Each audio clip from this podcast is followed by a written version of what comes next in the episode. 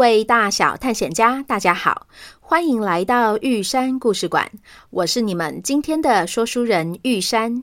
在继续来说破案姐妹花的故事之前，要先恭喜君宝、紫嫣、耀成、小凤、罗磊、超人君瑶、雨堂、雨辰、欧玛吉、北藤贵、乌米、易饭之下、嘟嘟、维尼、陈杰、亨宝、允维、雨恩、月月、浩浩、马利欧、路易吉、丰凯、志熙、博许、杰祥、虎龙、可爱小咪宝、亮宇、品文、允安。马卡龙、史莱姆、A A S、紫英、可恩、亨利、西施、海王、米米、糖糖、小皮球、Poof、嘎比、秘鲁、恩宇、云溪、易红、玉祥、木吉、李瑞瑞、威威、Hero、宁宁、皮蛋瘦肉粥、雨璇、丁丁、大宝、小乖、以佳、郑勋、龙兄、马蒂、真心姐妹、婷宝、新宝、文心、文瑞、云心、柔心、品框、围城、严芳、瑞希、易红、易宁、双双、巧巧、Peggy O。小白鼠、小兔兔、Vip T、Red X 和 Momo 猜对了，这个穿着黑色舞衣的芭蕾舞者是从哪一个故事里跑过来的哦？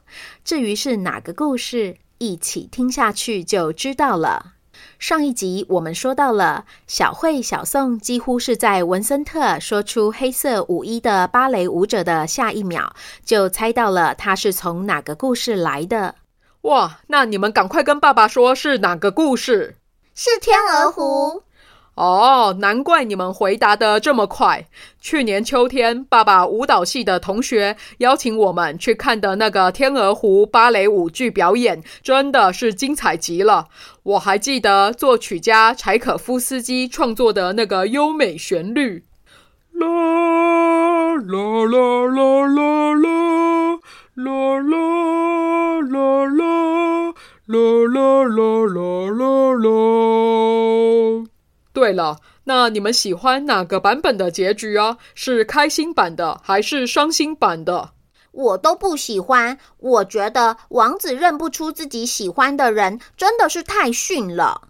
是啊，如果是我来重写这个故事，我会让白天鹅跟黑天鹅都离开他，要王子自己好好反省。然后王子想清楚之后，发现他最喜欢的其实不是只有见过一次面的黑天鹅或白天鹅，而是从小到大一直陪伴在身边，由丑小鸭变成的野天鹅。哇，小慧、小宋，爸爸怎么觉得你们不只是利用做梦的时间在破案，你们还在梦里面上故事创作课呢？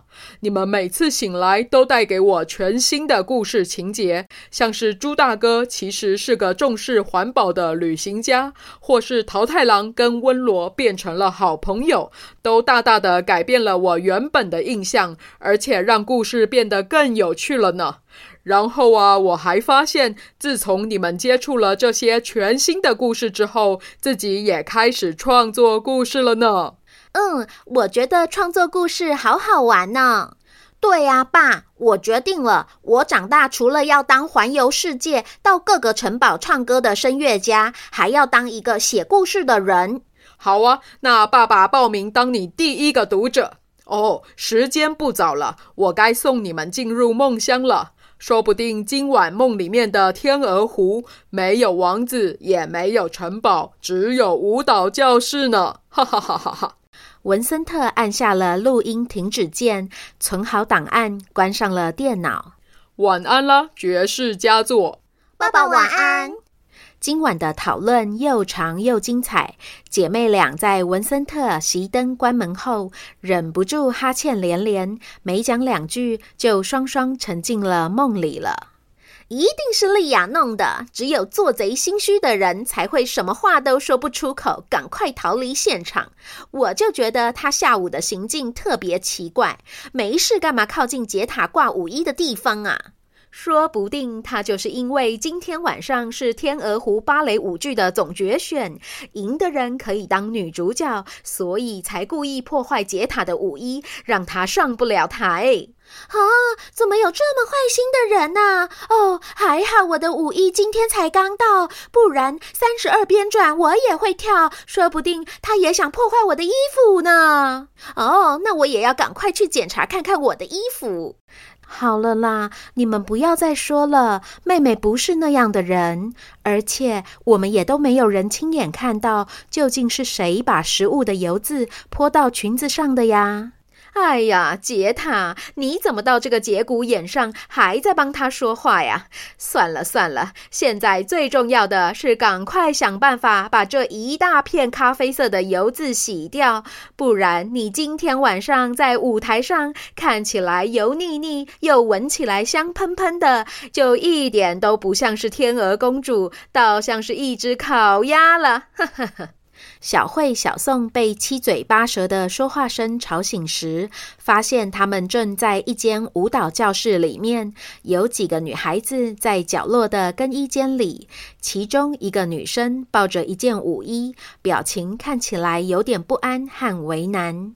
哼，难不成被爸爸说中了？没有王子，也没有城堡，只有舞蹈教室。就在两姐妹自顾自的说话时，那群女生发现了她们。你们是谁？对呀，你们为什么偷偷摸摸的在这里？双胞胎被这些大姐姐一吼，一时间不知道要怎么回答。这时，那个抱着舞衣的女生温柔的开口说。你们是看到外面贴的海报来观摩舞蹈课的吗？我们舞蹈教室今天晚上有好几个人要参加芭蕾舞剧的甄选比赛，所以停课一天哦。你们明天再来吧。是说，我看你的腿这么细，又一直坐在椅子上，你是不是不能走路啊？哼，不能走路还想跳舞？是啊，不会走路也要会长眼睛啊！这里不是你该来的地方啦。学姐，你们不要这样啦！小妹妹，抱歉，他们说话比较直，没有那个意思啦。嗯，我现在是还不能走路，但是我努力之后可是很难说的。我刚刚听说你们要参加天鹅湖的甄选，所以你们应该都跳得很好吧？那些一圈又一圈连续旋转的动作，你们当初不也是从第一圈、第二圈、第三圈慢慢努力练习来的吗？是啊，台上一分钟，台下十年功。去年看完天鹅湖芭蕾舞表演之后，爸爸舞蹈系的同学给我们看了他的脚趾头，上面全都是绷带，到处是红肿，还有伤口。这跟姐姐因为认真练习走路，不断跌倒又爬起来，然后在腿上留下了大大小小的淤青，不是一样的吗？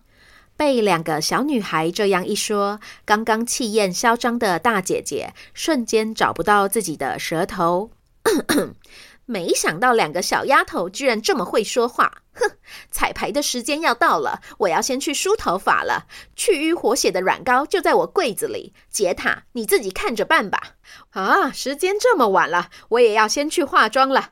我的柜子里还有去污剂。杰塔，快想办法把你的舞衣弄干净吧，不然今天晚上你就是一只香喷喷的烤鸭了！哈哈哈哈哈！所有人一哄而散，偌大的空间里只留下杰塔和小慧、小宋三人。小妹妹，不好意思，舞团的竞争很激烈，加上今天晚上要决选了，压力更大，所以他们说话都比较毒辣一些。其实心地不坏的。学姐说的软膏治淤青很有用，而且凉凉香香的，很舒服。她刚刚的意思是要我帮你擦。来，你的淤青在哪里？我看看。小慧把裤管拉了起来。啊。看起来你真的很认真在练习走路呢。杰塔一边轻柔地帮小慧擦药，一边在充满薄荷香气的舞蹈教室里说起了自己和莉亚的关系。原来他们两人也是双胞胎，不过因为父母分居，一人抚养一个小孩，两姐妹没有一起长大。姐姐温柔亲切，妹妹害羞不爱说话。不过两人意外都喜欢芭蕾舞，爸爸妈妈也很有默契的把他们送到同一个芭蕾舞教室，所以他们又在这里遇上了彼此。哦，原来是因为你们长得很像，所以王子才会在城堡的舞会里认错呀。诶，你怎么知道？我们两个的确常常被认错，所以舞蹈老师才会让我们一个穿白色舞衣，一个穿黑色舞衣，这样他才不会一天到晚叫错名字。啊，说到舞衣，学姐刚刚说有去污剂，我赶快来试试看。哎，其实也怪我自己粗心，没有把舞衣收好，才会被弄脏。杰塔边说，手上的动作也没停下来。他把去污剂涂在裙子上有油渍的地方，经过一连串的局部浸泡、搓揉、清洗和擦拭，油腻的味道是全都去除了。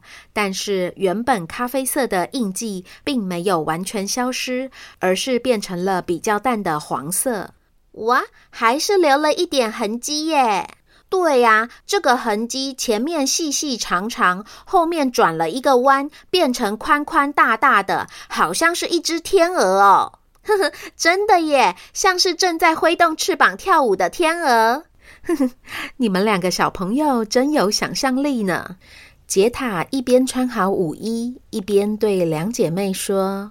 没时间了，就先这样吧。我还要先找到莉亚呢。刚刚她听到学姐他们那样说，一定是觉得被冤枉了，很伤心，所以才一言不发，扭头就走。甄选马上就要开始了，我可不希望她错过了这次的比赛呢。刚刚故事跟现实世界还有作品的时间也差太多了吧？莉亚前几天就跑到豆家的作品里了耶。豆家，你说的是那位总是到我们舞蹈教室来写生的老画家吗？哈，你看过他？杰塔，现在是什么年代？我们在哪里呀？现在是二十世纪的法国呀。我们上个礼拜才在巴黎铁塔下庆祝了二十世纪的第一个新年呢。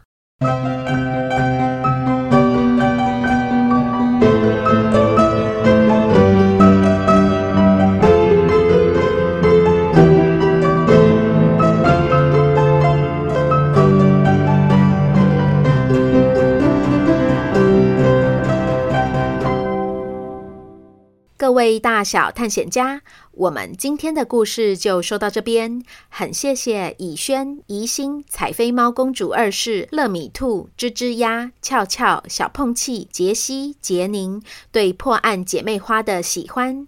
这个没有王子也没有城堡的天鹅湖故事，跟你想的有一样吗？你觉得小慧、小宋能够帮助杰塔顺利在比赛前找到莉亚吗？请继续收听下一集的《破案姐妹花》。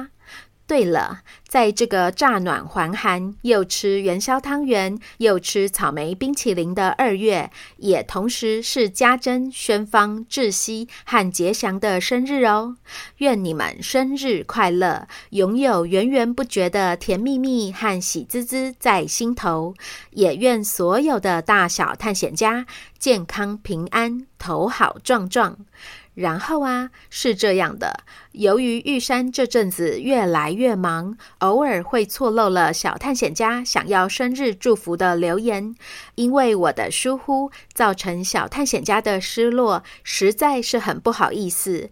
所以在粉丝的建议下，我想要试试一个新的办法，就是玉山每个月会在脸书粉专放一篇生日许愿池的置顶贴文，请大探险家在小朋友生日的前一个月，不晚于二十五号，在该篇文章下留言，写上小探险家的名字与生日日期，这样我有统一的留言收集处，应该就比较不会发生忘东忘西的遗憾了。